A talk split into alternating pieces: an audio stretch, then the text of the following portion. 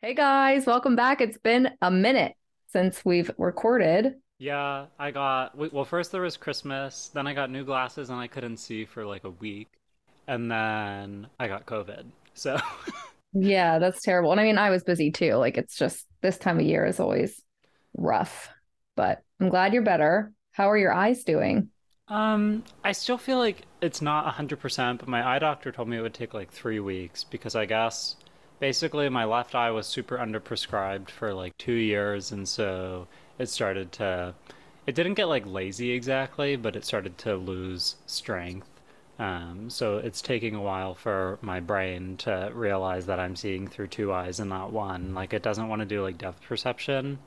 So if I'm ever looking at something with one eye, it's really clear, but it's just like if I'm trying to use both, sometimes things get wonky.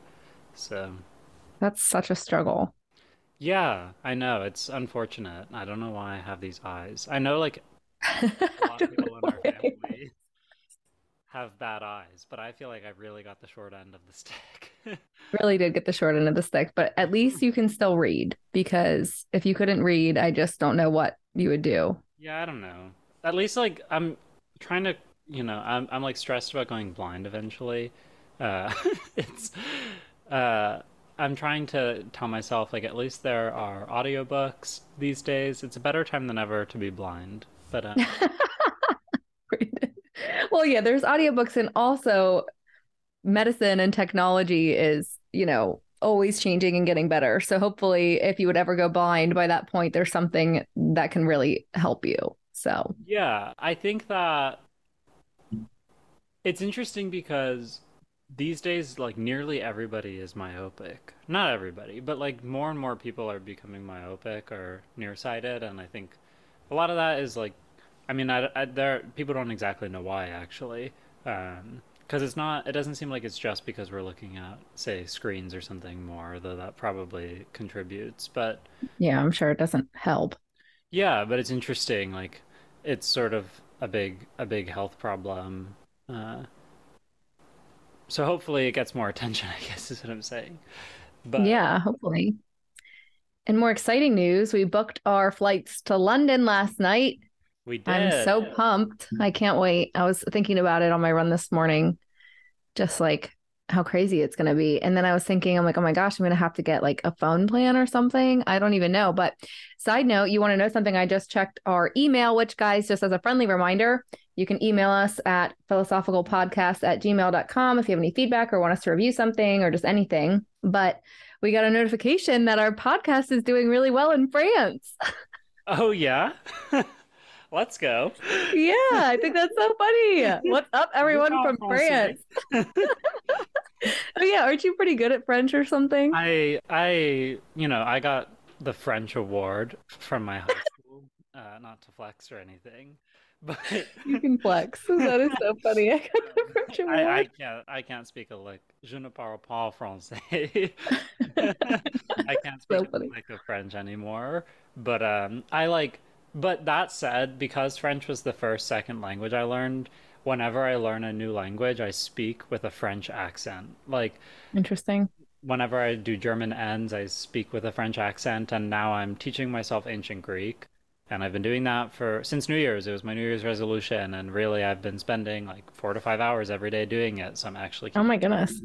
But anyway, I always like find myself speaking ancient Greek with a French accent. I don't know. I'm sure that's interesting.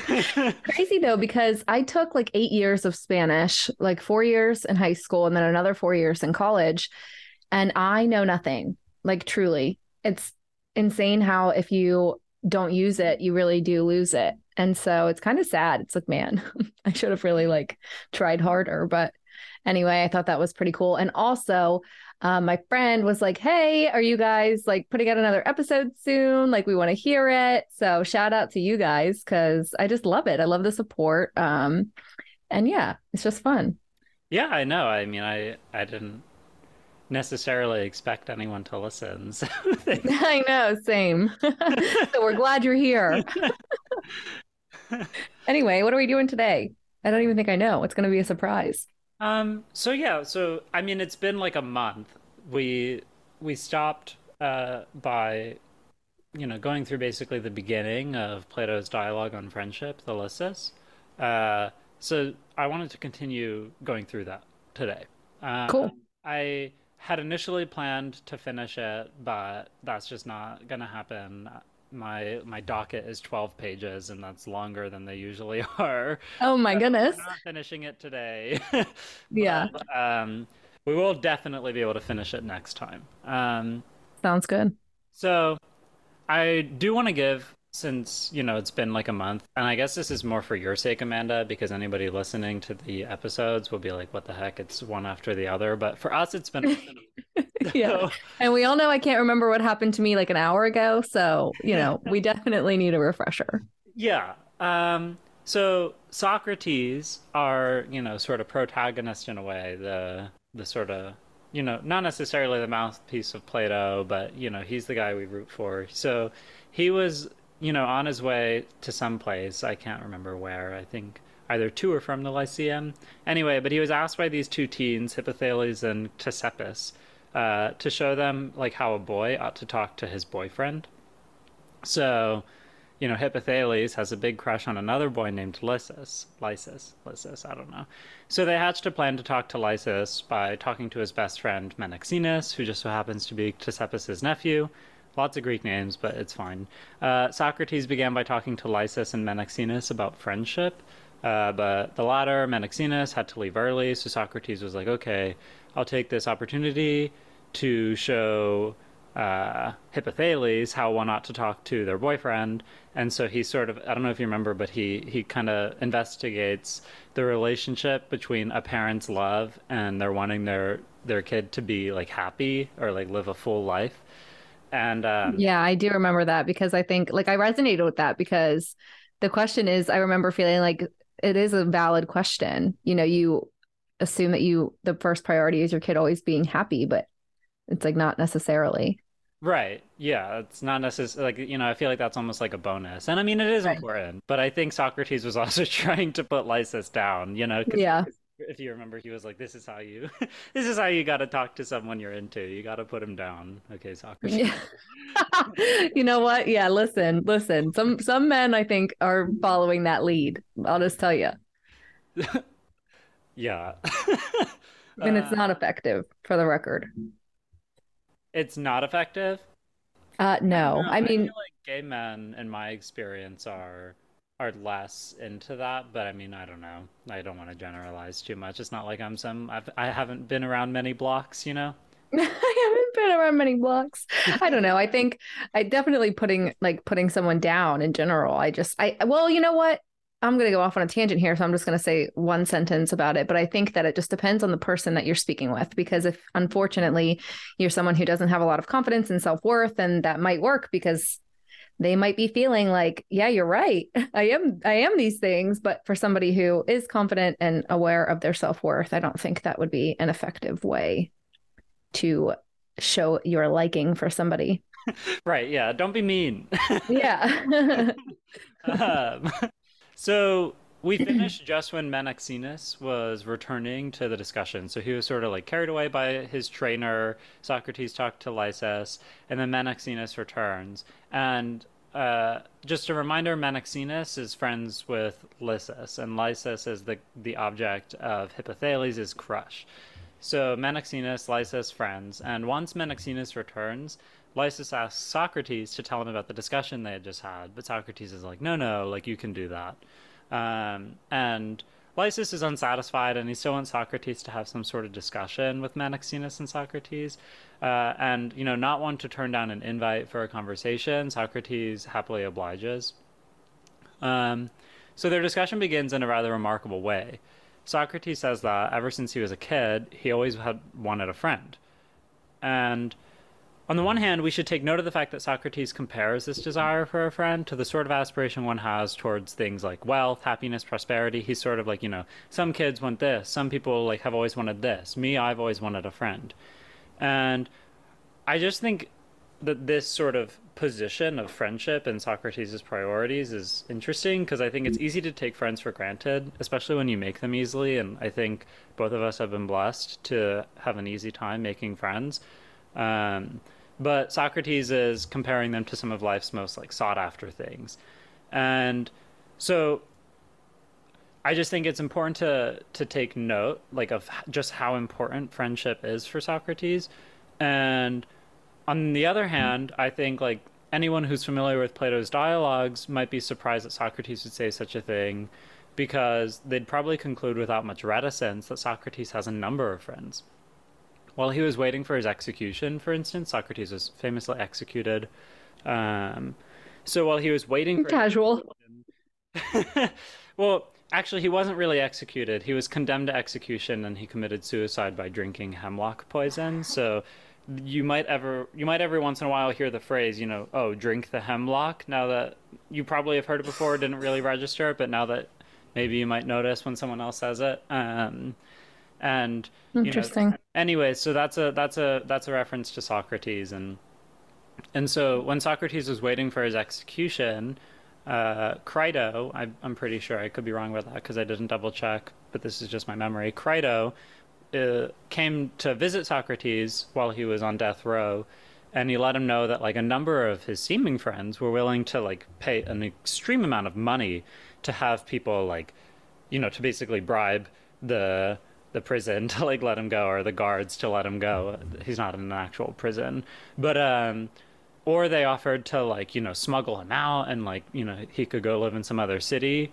and I guess that was sort of common and like even to be expected for people who had friends in high places awaiting execution. Like if you were really well connected, you usually didn't actually get executed. Is that's like sort of the feeling I get from that. I don't know how true that is though, but you know, Crito is sort of surprised that Socrates wouldn't go with this. He's like, "Come on, Socrates! like anyone, anyone would do this in your position." But Socrates is like, "No, no, I'm not going. I'm not going to do that." But anyway, the point is that uh, these people like certainly seem to be like his friends, and he's he always seems to have allies at the very least, and he's on good terms with many recurring figures in the dialogues. So I would have been quick to call many of them his friends if he hadn't said here that he's always wanted more than anything else to have a friend, and that he's, and I quote, so far from having the possession that he doesn't even know how one person becomes the friend of another. So in here we see that Socrates doesn't think he has any friends, kind of I don't know if it's necessarily because, but we also see that he isn't sure what a friend is. Um, so maybe it's like the reverse. Maybe like at least the reverse is how Socrates is setting up the discussion. But anyway, Socrates often likes to ask like alleged experts of topics what it is uh, that they're experts of. Or he likes to ask them about what they're the experts of. And some people interpret this as a sort of irony, as if Socrates is pretending not to know about such things as, like, say, friendship, for instance and really does. But I like to read Socrates as being in earnest. Uh, shout out to Professor Agnes Callard at the University of Chicago. I never had a class with her, but I think many, many people interpret uh, Plato and Socrates ironically, and I think that uh, there's sort of this idea that this is a way of avoiding sort of the difficulty of a lot of issues by casting it away as like ironic. You can sort of avoid interpreting. So even whether or not Socrates is being ironic in these situations where he's asking people that are like seeming experts, uh, I like to read him as being in earnest. So anyway, Socrates is going to be uh, saying that like since Lysis and Menexenus are so experienced in the matter of friendship, they're sort of experts given that they're such good friends. He wants them to teach him what a friend is. And in particular, he wants them to give an account of what friendship is. And this is um you know, the famous like so-called what is it question. And Socrates is, you know, always asking, like, you know, what is friendship? Like, you're an expert on friendship. What is friendship? Or, like, what is knowledge? Uh, what is virtue? What is courage? He's always asking these sorts of questions. And I think that these questions are on the one hand they seem simple they seem easy they they don't even seem that deep like everybody knows what a friend is everybody knows what courage is and but i think when you ask that question seriously and like really want to get down to investigating it it's almost like precisely because that it's so familiar to us that it's so difficult to like pin these things down and so i think well absolutely and it's so hard to like explain these things without using the word in the definition like if you try to say like what is friendship it's so hard to be like well it's a friend like you know you want to eh, just say right. like what it is because it's so universally known or you know, it's assumed to be known. Right. And I think like there's a lot of, especially in recent philosophy, criticism of this approach and like maybe these things aren't the sorts of things that you can give an account of that's going to like satisfy everything. Like Wittgenstein famously thinks like this sort of endeavor is um, not necessarily impossible, but doesn't look like the way that Plato thinks it will look like. But anyway, um, and I and I think that there's some intuitive appeal to thinking that this sort of question ought not be asked, like because like it almost feels impossible to try to answer these. And to be fair, usually Platonic dialogues don't end in an answer. Usually they end in aporia or like mystery of some sort, or Socrates will say some myth, and it's very confusing at the end. But uh, I think too, like it's like it's so relative because a friend could be totally different for each person. You know, like what a friend means to me could be totally different than what it means to you. So I think that's also another reason it's probably just it's so hard to explain. Yeah, and I think Plato wants to say that ultimately there are maybe certain things about friendship that are relative, but that still there's something that a friend is. And like it's sort of like what a dog is is not relative and i think plato will say the same thing about what a friend is and i think that that's like a a bold take i yeah. you know like it and so that's sort of and i think like this idea that you know people have different understandings of different things is uh, sort of a critique of platonism that emerges um, you know much later on but plato almost is like i don't want to say he's naive but I think Plato assumes that like, well, if you know what a friend is, then and like we can talk about what a friend is. Like we ought there ought to be something that a friend is. Like a friend is something. Right. And before proceeding, um, I do want to note something fairly important about the ancient Greek word for friendship, which is philia. Um, since some of the arguments really won't make sense in English alone, and you'll hear me talking about love a lot, and it might be, it might seem weird. Like although like of course we love our friends, in Greek the connection is a lot, you know, I think clearer. So the Greek word philia is very closely related to the Greek word for to love, which is philo. So friend, friendship is philia, and love to love the verb is philo. So friendship is kind of like the noun version of love, really, and philos is it means two things. Philos means both someone loved and a friend. So like if you're my friend, that's the same as saying you're someone loved. There's they don't use two different words for this.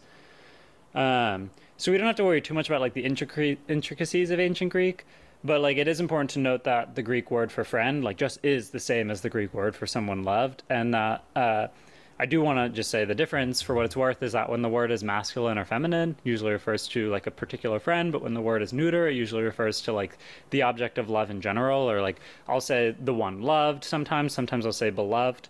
So uh, this point will definitely be important, especially in like the first half of our discussion. And um, we're going to be juggling the word love a lot, so get ready. um, Socrates first considers a situation in which one person loves another. So whether or not the one who is loved loves the lover in return isn't decided here. So he wants to know which of the two becomes the friend of the other. In other words, is it the one who loves who's the friend of the one loved, or is it the one loved who is the friend of the one who loves? So, like I was saying, we're going to be juggling the word love a lot. So basically, um, I think I'm using the example of you and Karina throughout this to like sort of tease this apart because like he's just talking about like loved, lover, like etc. So I wanna I wanna use some concrete examples to make it clearer. So I'm gonna imagine you and an imaginary person, Karina. I'm pretty sure you don't have Karina, so no, I don't know a Karina, but I like the name. So like imagine that you love Karina. Okay. Um and now we want to know Socrates is asking in a sort of naive way, I think, like, which of you is the friend? Are are you the friend of Karina or is Karina the friend of you? I don't know. right. We're, we're really friends. Say that. Menexenus says he sees no difference. yeah, like we're just friends. I don't know. so uh so Menexenus is like, you know, when one person loves another, they're friends of each other. Socrates makes quick work of this answer, and he points out that sometimes when one person loves another, the one who is loved hates the one who loves them. So maybe Karina hates you and you love Karina. So he asks Menexenus which of the two is the friend of the other in this circumstance, and Menexenus replies that neither of them is really the friend of the other. And it would be like it would be weird to be the friend of someone you hate, and it would also be weird to have a friend that hates you. Right. Uh, so now, according to Menexenus, two people are only friends if they love each other. So, whereas at first it seemed like they're friends if one of them loves the other, now it seems like they can only be friends if they love each other. Right. Um, but, and this is a weird argument in English, to be completely honest. So, this is why I had that Greek note. Socrates points out that his current position would imply that there are no horse lovers or wine lovers unless the horse or wine love them in return. And I think that basically the Greeks probably this is I'm, I'm guessing here probably use the same sort of term for someone who loves things and someone who is a friend of those things. So maybe we could like also translate a wine lover as you know sometimes we might be like oh you're a friend of like a friend of wine or a wine friend or like i think sometimes we really say things like playfully like oh you know that jane is a real friend of the glass. Like anyway this is problematic because a very popular and respected poet in athens named solon um, and I want to take a take an aside here to note that uh, Socrates is going to be considering the wisdom of Solon, uh, Homer, and Hesiod in this dialogue, and that's really important because Solon, Homer, and Hesiod, I think, could honestly be seen as like the the trinity of education in ancient Greek. Like what it was to be educated, what it was to know things, was to study those poets, and like their sort of wisdom was like used in like legal arguments like you it was it was very serious. So socrates is going to be taking guidance from them and sort of showing that they first of all they all disagree on friendship. So that makes it hard to like take them super seriously or like at least it shows that there's some sort of problem. And um, he's going to sort of dismantle what they say one by one. Um, and so solon once said that the man with children and horses as friends is happy. And such words of wisdom were, you know, seriously respected. And basically, like, Socrates is asking Menexenus whether or not he's willing to reject the received wisdom here. Because Socrates thinks it's obvious that something like a horse isn't really capable of loving in return. I think this is objectionable today. The Greeks thought about animals differently, but Socrates thinks the point would also stand for something like wine, uh, which some people love, but which is obviously incapable of returning the love. Um, but so, I'm confused because we also wouldn't say that we're friends with wine just because we love wine. Right. Right. And I think that the difference though is that remember that we wouldn't say that and that's why I wanted to give this point about the ancient Greek because like they would. Like Got because it. it's the same word for them. Like if you love wine, like remember that love and like friendship are kind of the same word. Got it. So maybe if we don't want to make this point about friends, if maybe because I don't want to just say like, oh, it's just a point in ancient Greek, because then it feels like it doesn't mean anything for us. So maybe the way to think about it is like, think about the love you have for people. Um, we it's kind of interesting, and I think Plato is you know exactly the sort of person to point this out. We use the same word for when we love someone and when we love wine. Yeah.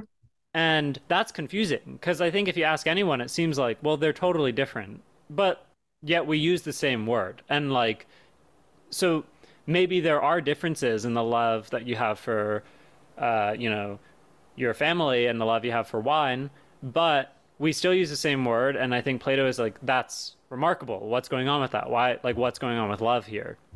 So, I think that even if we don't necessarily think we'd be friends with wine, because that doesn't like this is this doesn't make any sense, but we we at least might say I love wine, um, and yeah. sort of thinking about what that means, because it you know it's not it doesn't seem like it's the same, but we still use the word love. We we do love wine. Um, so Menexenus, though, he's not prepared to reject the received wisdom, and so their new position is the one is that the one who is loved is a friend to the one who loves them. So in this case, Karina would be your friend because you love Karina. Right. So Socrates gives the example of an infant, which he thinks is too young to really properly love.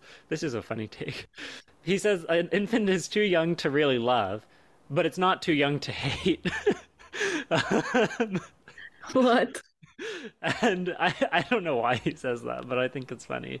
So, but let's just let's just go with it here. So he says in this case, even when the baby hates their parents, the baby's still the dearest friend of the parents.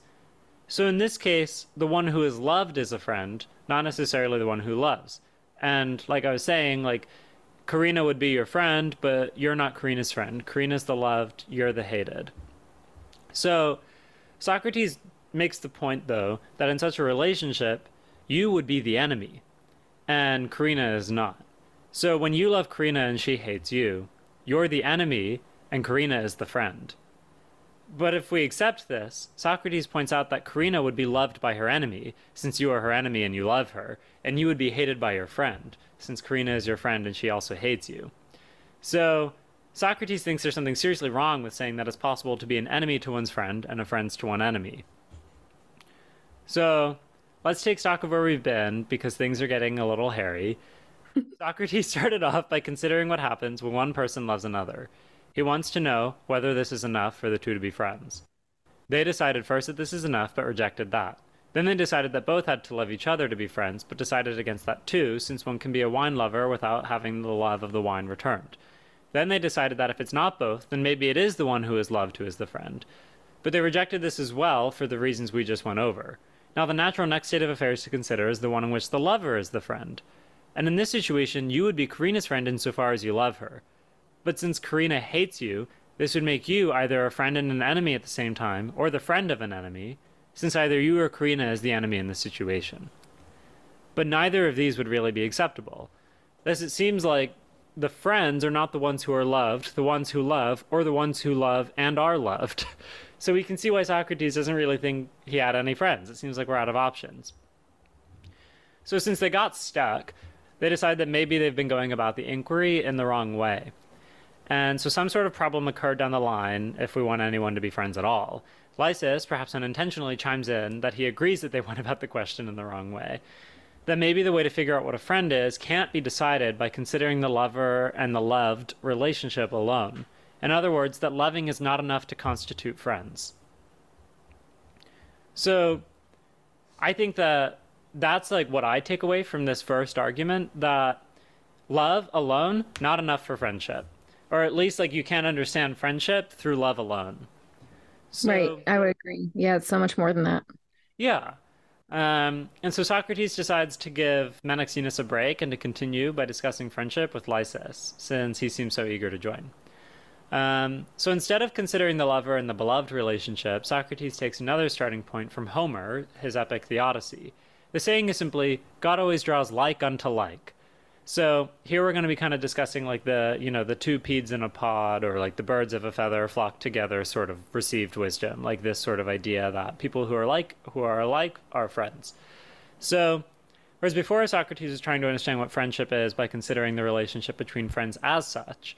Now it seems like he's going to try to understand friendship by considering something like the relationship between the friends, not necessarily insofar as they are friends, but insofar as they are more or less like each other. Hey, can I uh, say something? So this is interesting, and I, I almost want to say like my perspective before you go, so I can kind of we can see yeah. how it relates, or if at all. But I've always I've thought about this a lot lately because I have friends that are very similar to me, and I also have friends that are very different than me, and we don't the friendship level, if you will, is like the same. Like I'm not closer with one or not as close with the other. Um, and I think what I've decided is that it's kind of like what your moral compass is and your values. And if like those align then the other outliers like the other things like what you're interested in you know aren't as important. Like if we both agree that that's i always go back to like the sky is blue example and like say the sky is like something i don't know i don't I like getting into all the serious stuff but you know you agree that like what's good is good and what's wrong is wrong what's right is right then the rest of it like whether i like soccer and you like basketball is not exactly relevant that's really really interesting. Um, I don't necessarily. I want you to see for yourself how Plato thinks about that. Uh, yeah. And then, uh, yeah, no, I, I, I think that that's really good. Um, and I think that that's this ultimately the sort of thing that we'll get into during the next episode because that's sort of like, I think the idea that Plato comes to at the end of the dialogue. Um, and But for now, like I think, yeah, he wants to he wants to dismantle this idea that people who are like are friends. Right. Um, and so I think sometimes when I think Socrates and Plato can be super fun for me because sometimes I'm like, yeah, I do disagree with that, and I want to see how Socrates tackles it because Plato's so like good at like dismantling things. So like, Yeah. like, I just want to, you know, I'm in for the ride almost. so, so he a- he asks Lysis whether he thinks the claim that like you know friends who are people who are alike are friends, and Lysis isn't sure, and Socrates isn't sure either because he doesn't understand the notion at all. For he says, as far as he is concerned, the closer a bad person comes to a bad person, the more he becomes their enemy. Since wicked people, as wicked people, do others injustice, and nobody would want to be the friend of someone who does them injustice. So this is going to be kind of a point that Socrates and Plato are going to repeat a lot, and I think that it's interesting sort of saying what you're saying, because I think with what you were saying, if two people are evil, then they ought to be like friends if they have like the same evilness. But I think Socrates wants to say that two evil people can't really be friends because they might like incidentally get along sometimes, but like they're not going to form like like they will inevitably harm each other in a way Right. that they're not okay with, and that's because they're evil. If they never harmed each other, they wouldn't be evil. So like insofar as they're evil, like they're not going to be friends for for a long time or at least like they won't have any real like lasting friendship. They might get along, they might have like similar goals, but uh, you know, evil people aren't really able to be friends. And so Socrates is like, so this like and like shouldn't really make sense at first because we would say that these two evil people maybe are evil in the same way. They're definitely alike, but because they're evil, they can't be friends. So like it can't just be that people who are alike must be friends. So Socrates concludes that maybe the saying, because he's trying to give Homer some credit here, maybe the saying that those who are alike must always be friends is really only saying that those who are good are like each other and friends, while those who are bad are never alike at all, not even to themselves. And I think this is like a sort of interpretive, interesting idea that, and really I think it's a deep point, and I don't want to dwell on it too much, but Socrates is saying here that those who are evil aren't like each other at all, or even they're not like themselves. And this is sort of, we, we can see this idea that comes up over and over again in Plato that something that is good is sort of organized, structured, stable, ordered, lasting. Something that is bad is like chaotic.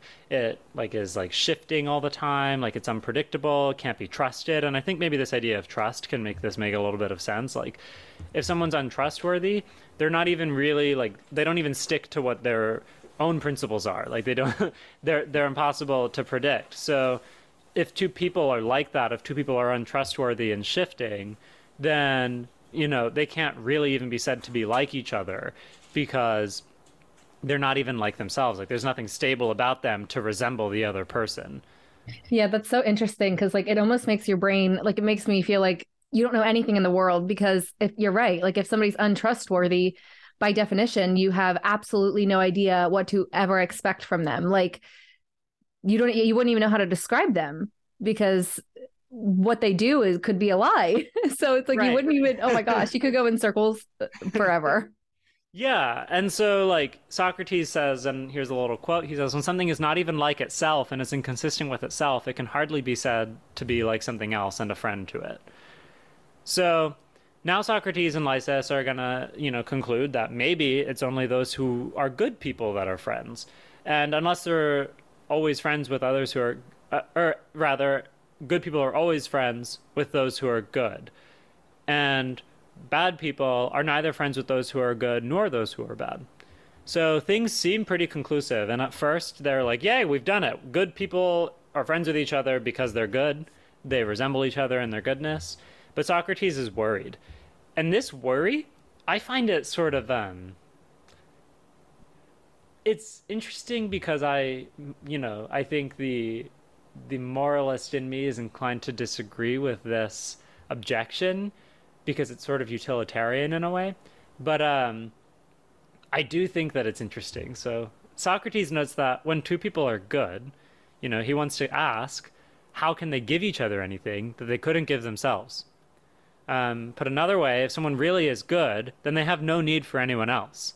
And even another good person cannot give them anything good because the good person already has it. So you might you might be friends with someone because they make you into a good person, but if you're already a good person, you wouldn't need a friend. And in general, the person who's needy and requires assistance from others probably isn't good. They're not like doing the best. And this actually takes us back to our previous episode where, you know, the child, for instance, we were saying isn't really good yet because they're not totally self sufficient. Like they're not their own person yet. So whether or not, like, the parent isn't really interested in them being, like, good yet, like, they're, they have other concerns. So the good person, there's this idea that the good person can take care of themselves. They're self sufficient. They, in, you know, the slimy ancient Greek way, they're not slavish, as, like, the Greeks will say. Um, so, if the good person is self sufficient, how can a friend benefit them? And Socrates' worry here isn't just that the good person has no need of a friend, but that in a real way, the good person cannot possibly be benefited by having a friend. And Socrates wants to say that we prize that which benefits us, and then and therefore the good person cannot prize a friend. But it seems like a friend, a good friend especially, must be prized most of all. So as Socrates puts it, then how in the world are the good going to be friends to the good? They don't yearn for one another when apart, because even then they are self sufficient, and when together they have no need of one another. Is there any way that people like this can possibly value each other? And I think the seriousness of this objection really makes a lot of sense when you remember where this particular line of the discussion began. So it began by considering whether or not people who are alike are friends insofar as they are alike. So here, I don't think Socrates is just saying that two good people can't be good insofar as they are alike, or they can't be friends insofar as they are alike. Um, but rather like that this is precisely the way in which like good people wouldn't need each other. So the two good people like can be good and they can be friends, like, you know, in general, but insofar as they're alike, insofar as they're both good, that's precisely the way that they wouldn't need each other or wouldn't prize each other as something beneficial to them. See, so, so I guess that goes back to what would you, you know, decide is a friend? Because I don't think that I need my friends. I would survive without them, not as well. I would be devastated, but I would survive. Um, but I definitely like value my friends. And i like I to think, think that me and my friends, friends are good people. I think you need your friends in a few different ways. I think you might plato and i think plato might want to say like in order to be what you are or in order to be like your best self in order to be like a, a happy functioning person you need your friends. Like you might survive without your friends but like you would be a lesser version of yourself. Oh, for sure. That's what I said. Like I would survive, like not well. Yeah. like I 100% like... I need my friends to survive or I need my friends to be the human that I am, I think, because I you're right, like I wouldn't be who I am without yeah. having the support and care of my friends. Right. And I think that's sort of the point. So you'd have like, you know, a little death without your friends. Like your body would function, but your soul might not in a way. Correct. Plato might put it. Correct. But your soul is like I think more important to what you are than your body is what what you know a Plato idea. Um, not everybody agrees with that, but um, I think that th- this is why I was saying like the moralist in me is tempted to be like this objection doesn't matter because like you know it doesn't matter whether your friends benefit you. But I think maybe Socrates is saying that something that makes a friend a friend is that your friend like needs to benefit you in some way. If they if they don't benefit you at all, then they can't really be said to be your friend. And are we talking about benefiting though? Like, I think my friends benefit me in so many ways. I could sit here and list mm-hmm. a bunch of ways that my friends benefit me. Um, but does he mean like directly? Like, because I feel like the benefits that they like, they don't give me things. Like, they don't give me physical things. Yeah, you know, no, like you can't see it like that. Okay. Um, I think it could be like benefit you by making you a better person by and like by making not just like a better person like morally like you know but also like a happier person a more complete person it could be benefiting you in the way that like they simply give you pleasure. And i don't think he wants to say that your friends always have to give you pleasure and as soon as they don't give you pleasure they're not your friends anymore. But i do think ultimately if a friend is not ever making you happy like can they really be said to be a friend? And i think people end up in friendships that are like this or like relationships that are like this where they're sort of both committed to each other but neither of them make each other happy anymore. And it can be tough to sort of go back on your commitments and like to like let a friend go. But i think that exactly. socrates would say like the friendship's already over. Like if so we do i think there is an idea that like your friends in order to really be your friends and not just like nominally not just by name they like should make you happier. They should give you maybe some pleasure sometimes. They should make you a, a happier person. They should uh, like you know you should also like want to see them. And I think Socrates is saying that we really only look forward to things or desire things that in some sense benefit us, or that this relationship between desire and beneficiality is crucial. And if you never want to see your friend, then again, like maybe you call them your friend because they've been your friend for a while, but if you never want to see them again, like they're probably not really your friend.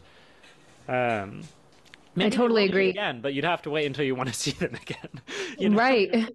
you know, it's it's very good point, and I think it's so true. Like what you were saying about even just like relationships. I've been thinking a lot lately about how romantic relationships and just friendships, they're all very similar. Like obviously minus the intimacy portion physically, like relationships are just relationships in general. And I think that we we oftentimes forget that I, I've been preaching a lot about like with all my dating and everything, like some people just aren't compatible. You know, you could have love for somebody, you could care about them a lot, but you're just not, you know, compatible. And I think the same goes to say for friendships. You know, sometimes your friendship is just not you're you're not in the same place and friendship breakups are hard you know like i mean i've been through one recently and it's it's not easy and it's it feels a lot like a breakup you know with like a romantic partner yeah. um but yeah if it's not benefiting you anymore and especially if it's bringing you harm it's just not it's not worth it right and I think what you're saying about relationships is really interesting. And this is like sometimes you can. I, I like ancient Greek, the language, because it, I think they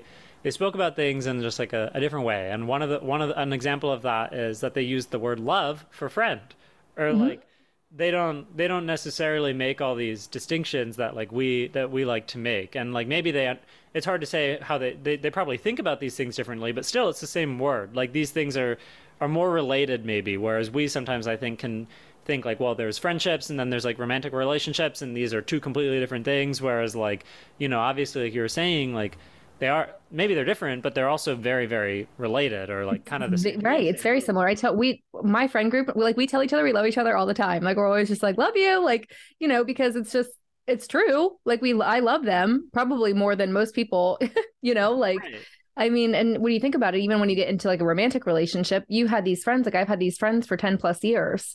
So obviously I just, you know, them better. Like I, it's a different, yeah, sure. It's a different kind of love, but it's definitely still love. Right, and I think there's a similar point to be made about family love. That right. like, it's a similar it's a similar sort of thing. So they're a little different, but they're also so similar. yeah. Know? I think it's like if you want to distinguish them, you sort of have to think about it. Like I think a lot of the time the distinction like isn't something that's like readily apparent. Like you can tell the difference between a piece of bread and a book immediately. It's mm-hmm. harder to tell the difference. Like I think you really have to reflect more to tell the difference between like a friend and like a sibling or something like that. For sure. You would definitely have to sit down and like actually think about it and what right. makes yeah. Yeah and i mean i think like i would say one difference is that like whether or not you like your sibling they're still your sibling so right you don't have a choice. to be your friend. Yeah. But... right i I was actually listening to another podcast and um, this person had I think like 11 siblings. Um, and yeah, he's one he's 12. So he's like, you know, I'm way closer with a lot of my friends than I am with some of my siblings, but I still love them. They're still my sibling. I think that's like it's almost one of those things that short of like, you know, short of you, Brandon, doing something, I don't even know what you would have to do, but it's unconditional. I almost feel like it's right. like a family love is like unconditional love is the word I'm looking for. It's like you would have to do something so heinous for me to like, and even then I think I would probably still love you. I would just be able to be have to be like, I'm so sorry I can't have you in my life. Like, you know, right, you did right. this, but I think I would still have love for you. Right. And it would be like somber. And it would be sad. Right. Like, it would feel like you lost something. Like, yeah, I don't know. Like, yeah, I think. Whereas, but I, I do think that, yeah, I mean, that's the thing about friends is they're not like that. right. You choose uh, it. And you know what? That same podcast, he said, it's just like you wake up every day saying you're in a relationship, a romantic relationship, a marriage. You wake up every day and you choose it. You can choose to leave. You can choose to, just like friendships. You we wake up every day and you nurture them and we ask how each other's doing. We make sure they know we, we're there and we care. And like if something's different, we always want to say like you know you communicate and you choose it because if you don't, it's going to be gone. Right. I think for me moving from Chicago to California, although I wouldn't say that like they're not my like you know friends in some like memory sense. I do think it's sad. I mean, it's just what happens when you move far away. But I have lost a lot of friends. Like I, we don't check in on each other really anymore. We see each other like maybe once or twice a year. But anyway, I mean, yeah, I think, and I'm bad at nurturing friendships, especially long distance. Well, and honestly, a lot of that too. The distance doesn't help for sure, but once you get older, like your friendships really change. And I was actually, it's it's funny that I was thinking about you saying friendships and and likeness and like how you're alike and I think about Amelia. Okay, my point. I think about Amelia. She's five. For her, friendship is entirely based around if they like the same things. If she has, if she sees a little girl at the playground and they're on the monkey bars, they're friends. Like if they want to play princesses, they're friends. Like it's entirely based around that. And I think a lot of those friendships, that's what's so hard about like childhood friendships or just even friendships when you're 20 versus when you're 30. Because at 20, you were into a lot of different things. And when you grow up when you get older things change and life changes and your values might change. And it's just part of growing up unfortunately. Like it's just how it happens. So even though the distance doesn't the distance definitely adds a layer for you it's still just part of life and it's you know it stinks but yeah and it is sad but i think it's it's good that it's sad. You lost something important right. you know? Like that's true. you know like i think we're, we're so afraid of being sad sometimes but sometimes like sadness can show you like yeah i mean it's important to it's almost a way of like respecting like what you had in a way. Right. That's a really good way to look at it. Yeah i like that. Um so i do want to want to get back. Uh, yeah. so they've you know said that you know those who are alike are not friends insofar as they are alike and so socrates is now going to consider another piece of wisdom. Um and like yeah like i was saying these these pieces of wisdom these like sort of like popular adages in a way like they disagree with each other. So socrates considers the advice of another famous athenian um, hesiod who wrote works and days. And so according to hesiod potter is angry with potter poet with poet and beggar with beggar Socrates generalizes his point by saying that perhaps those things which are alike are enemies insofar as they are alike and are friends with their opposites insofar as they're opposites. So maybe, you know, the poor, he says, is supposed to be friends, is forced to be friends with the rich, and the weak is forced to be friends with the strong, and the sick is forced to be friends with the doctor, so that one can benefit the other. According to Socrates, Hesiod also claimed that really, ultimately, everything desires its opposite by nature. And Lysis thinks this account sounds fine at first, and agrees that we should say that the opposite is the friend of the opposite, and that, you know, as the saying goes, opposites attract. So Socrates worries. He says like you know wouldn't an argumentative person be quick to point out that the like being an enemy or enmity i can't say this word enmity is the opposite of friendship? So you know the enemy would have to be the friend of the friend and the friend would have to be the friend of the enemy in this situation and it doesn't seem like just the like like the just person would want to be friends with the unjust person since nobody not even the just person or the unjust person wants to be like the victim of injustice like again nobody wants to be friends with someone who's like really bad so it seems like friends aren't friends insofar as they're alike, but neither are they friends insofar as they're opposites. And Socrates, this is the most complicated point so far. He considers that there's a third option that maybe the friend is neither good nor bad, but becomes the friend of someone good. In this case, we wouldn't say that the neither good nor bad person can benefit uh, from the good person. Or, sorry, that we wouldn't say that the neither good nor bad person cannot benefit from the good person. So now Socrates is going to go on a weird argument to demonstrate that there are such things as neither good nor bad things, and that neither good nor bad things can still get better.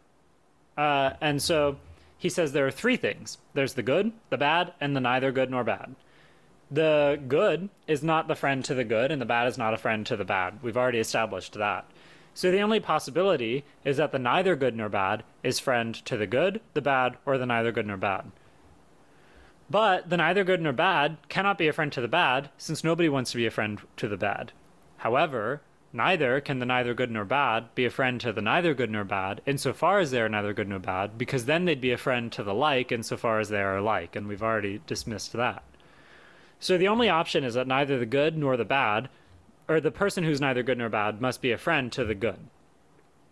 Now, Socrates considers the case of a sick person and their doctor. The healthy person wouldn't be a friend to the doctor because it'd have no need of the doctor. But on the contrary, the sick person would be a friend to a doctor but sickness is a bad thing. However, the body that is sick is neither good nor bad. So the neither good nor bad thing is forced to be a friend to the good thing when the neither good nor bad thing has something bad in it. so, in other words, a neutral thing with something bad in it is a friend to the good thing, and in particular to the thing that can make the make better the bad thing. So Socrates' argument gets a little tricky here. He identifies two kinds of things. On the one hand, there are things that are of the same sort as what it is present with, and there are things that are not of the same sort as what it is present with. This distinction is kind of obscure, but we can look at his example, and for what it's worth, Lysis doesn't understand what the heck he's talking about at first either. so basically, Socrates points out that if you dye your hair white, then it will only appear to be white, but it will actually still be brown or whatever color your hair is. However, when you age and your hair turns white, it both appears white and is white. So when old age introduces the presence of whiteness, then the color will be the same sort as what is present with it, for your hair will be white by the presence of it. Now Socrates points out that things do not always stand this way, such as when you dye your hair. Sometimes things can be present with things, but not in the same sort as those things. So we can conclude that the neither good nor bad thing, the neutral thing, is sometimes made bad by the things present in it, namely when those things are the same sort as the neither good nor bad thing, but sometimes the neither good nor bad thing only appears bad, or isn't yet of the same sort as the thing present with it. And now, when the neither good nor bad thing is present with something bad, but it is not actually itself bad, but only appears bad, the presence of the bad thing makes it desire the good thing. I think this point, although maybe a little difficult to follow, is a pretty compelling um, account of desire for I think he's sort of say, sort of saying that like when you're when you're too far gone or when you're really totally rotten and wicked, you don't necessarily desire to get better. And I think to put this another way, and I think like to make it more of like a logical statement, if something did desire to get better, or when someone does desire to change something bad about themselves into something good, I think we think that that's like noble, or we think they're not like totally bad yet. Like as long as they're still like, you know, not just like having some vague aspiration, but like you know, wanting and working towards getting better. We we don't want to say that they're they're totally bad yet, but the totally bad person, you know, revels in their badness. Um, and so Socrates gives an example of this sort of thing. So he says, according to this argument, um, those who are wise would not love wisdom, but neither would those who are ignorant, who are so ignorant that they're bad and stupid since people totally reveling in their stupidity don't want to become wise. But those who are present with ignorance, those who have some ignorance, but are not yet made totally bad by it, desire to know and have wisdom.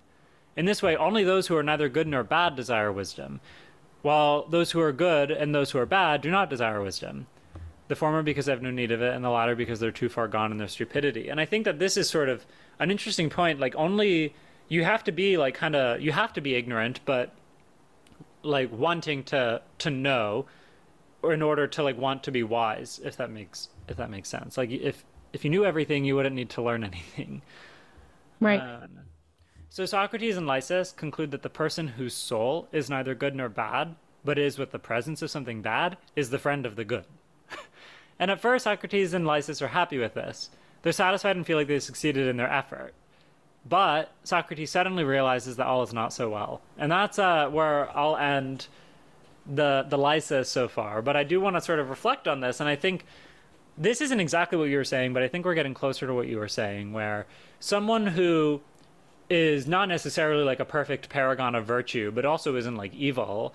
It's like a you know a pretty neutral person they have things that are bad about themselves in them. They have needs, maybe they have desires, they have flaws. Uh, you know, this is a truism. Nobody's perfect. You live and you learn it. Hannah Montana said so. but um, and I think that this account of friendship is sort of saying that the person who is bad or who's neither good nor bad desires to be friends with someone who is a paragon of virtue. And I think we can already tell that maybe this isn't complete because like there aren't really such people. But what we can get from this, I think, is that maybe uh, the people we look for and friends are the people who maybe either improve our flaws or at least like help mitigate them or like who are like compatible with our flaws in a way. I think when people Right. I was just going to say flaws, that. Yeah, yeah, like they they're really strong in areas that we may think that we need to improve or that we, you know, lack a little bit. You know, you can look up to somebody. I think admiration is a very um important thing you know to have when you're talking about any relationship you know you want to admire the people that you're surrounding yourself with and that's not to say that they don't have flaws of their own that you also may not love about them but you you know you love them as a whole. I think yeah. that's just part of the human experience. You know nobody's all good or all bad. Everybody has really you know good strengths and maybe some things that they're trying to work on. I think the important thing is that they are trying to work on the areas that maybe aren't so good.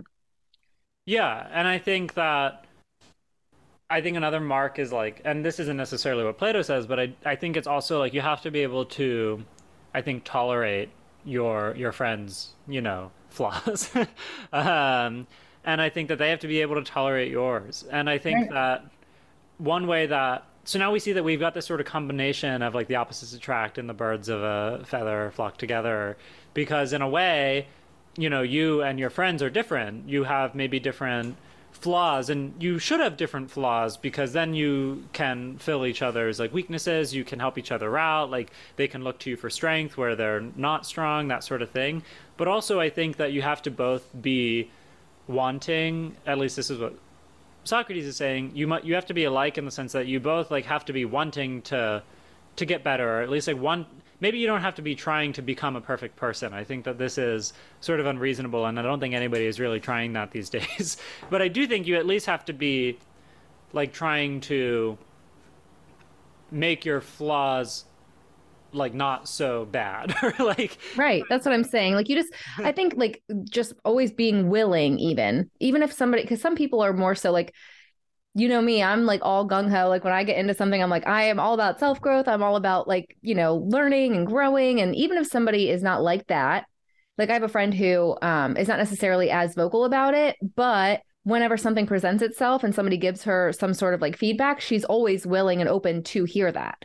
Like just because she's not actively like all about it, she's also she's still willing to hear and learn and grow when the opportunity presents itself. So there's different levels of it but yeah i think it's just you always have to be willing to look to the future and you know do your best yeah just doing my best when I and I actually so far I, I do want to think I want to point out one maybe like objection to this argument of Socrates, which um, you know it's scary objecting to Plato, but I do think that it's also the case that I have friends where we're friends because we have similar flaws, and I think both of us want to be improving these flaws. So there's that, but like you know maybe like so for instance i get anxious. And i think like there is definitely something to having friends who also struggle with what you struggle with so that like you feel like you know if you're feeling anxious you can talk to them about it and they will know what you're going through. Like they and i and i also think like it's easier to have patience for something like that when you know what it's like to go through it. And 100% yeah it's like so nice to have somebody who's going through similar things as you in life because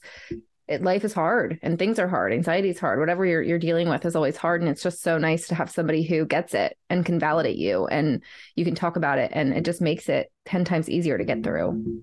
Yeah. And I think maybe not directly after this dialogue, but one person I want to I also want to discuss is Aristotle. Aristotle being Plato's student. In the Nicomachean Ethics, Aristotle has a brilliant, really famous chapter on friendship where he sort of responds to all these problems that Plato introduces. Um, and so probably not right after because we've been talking about friendship so much, but eventually I do want to get to that because I think I keep finding myself thinking like, well, like you know, Aristotle would say, and then I I think um, you know I just love Aristotle. But anyway, uh, I do think that that's that's basically all I have uh, for this episode. Sorry for taking a month to get it out. Uh, yeah, bear with us, but thanks for listening. Yeah, thank you. Bye.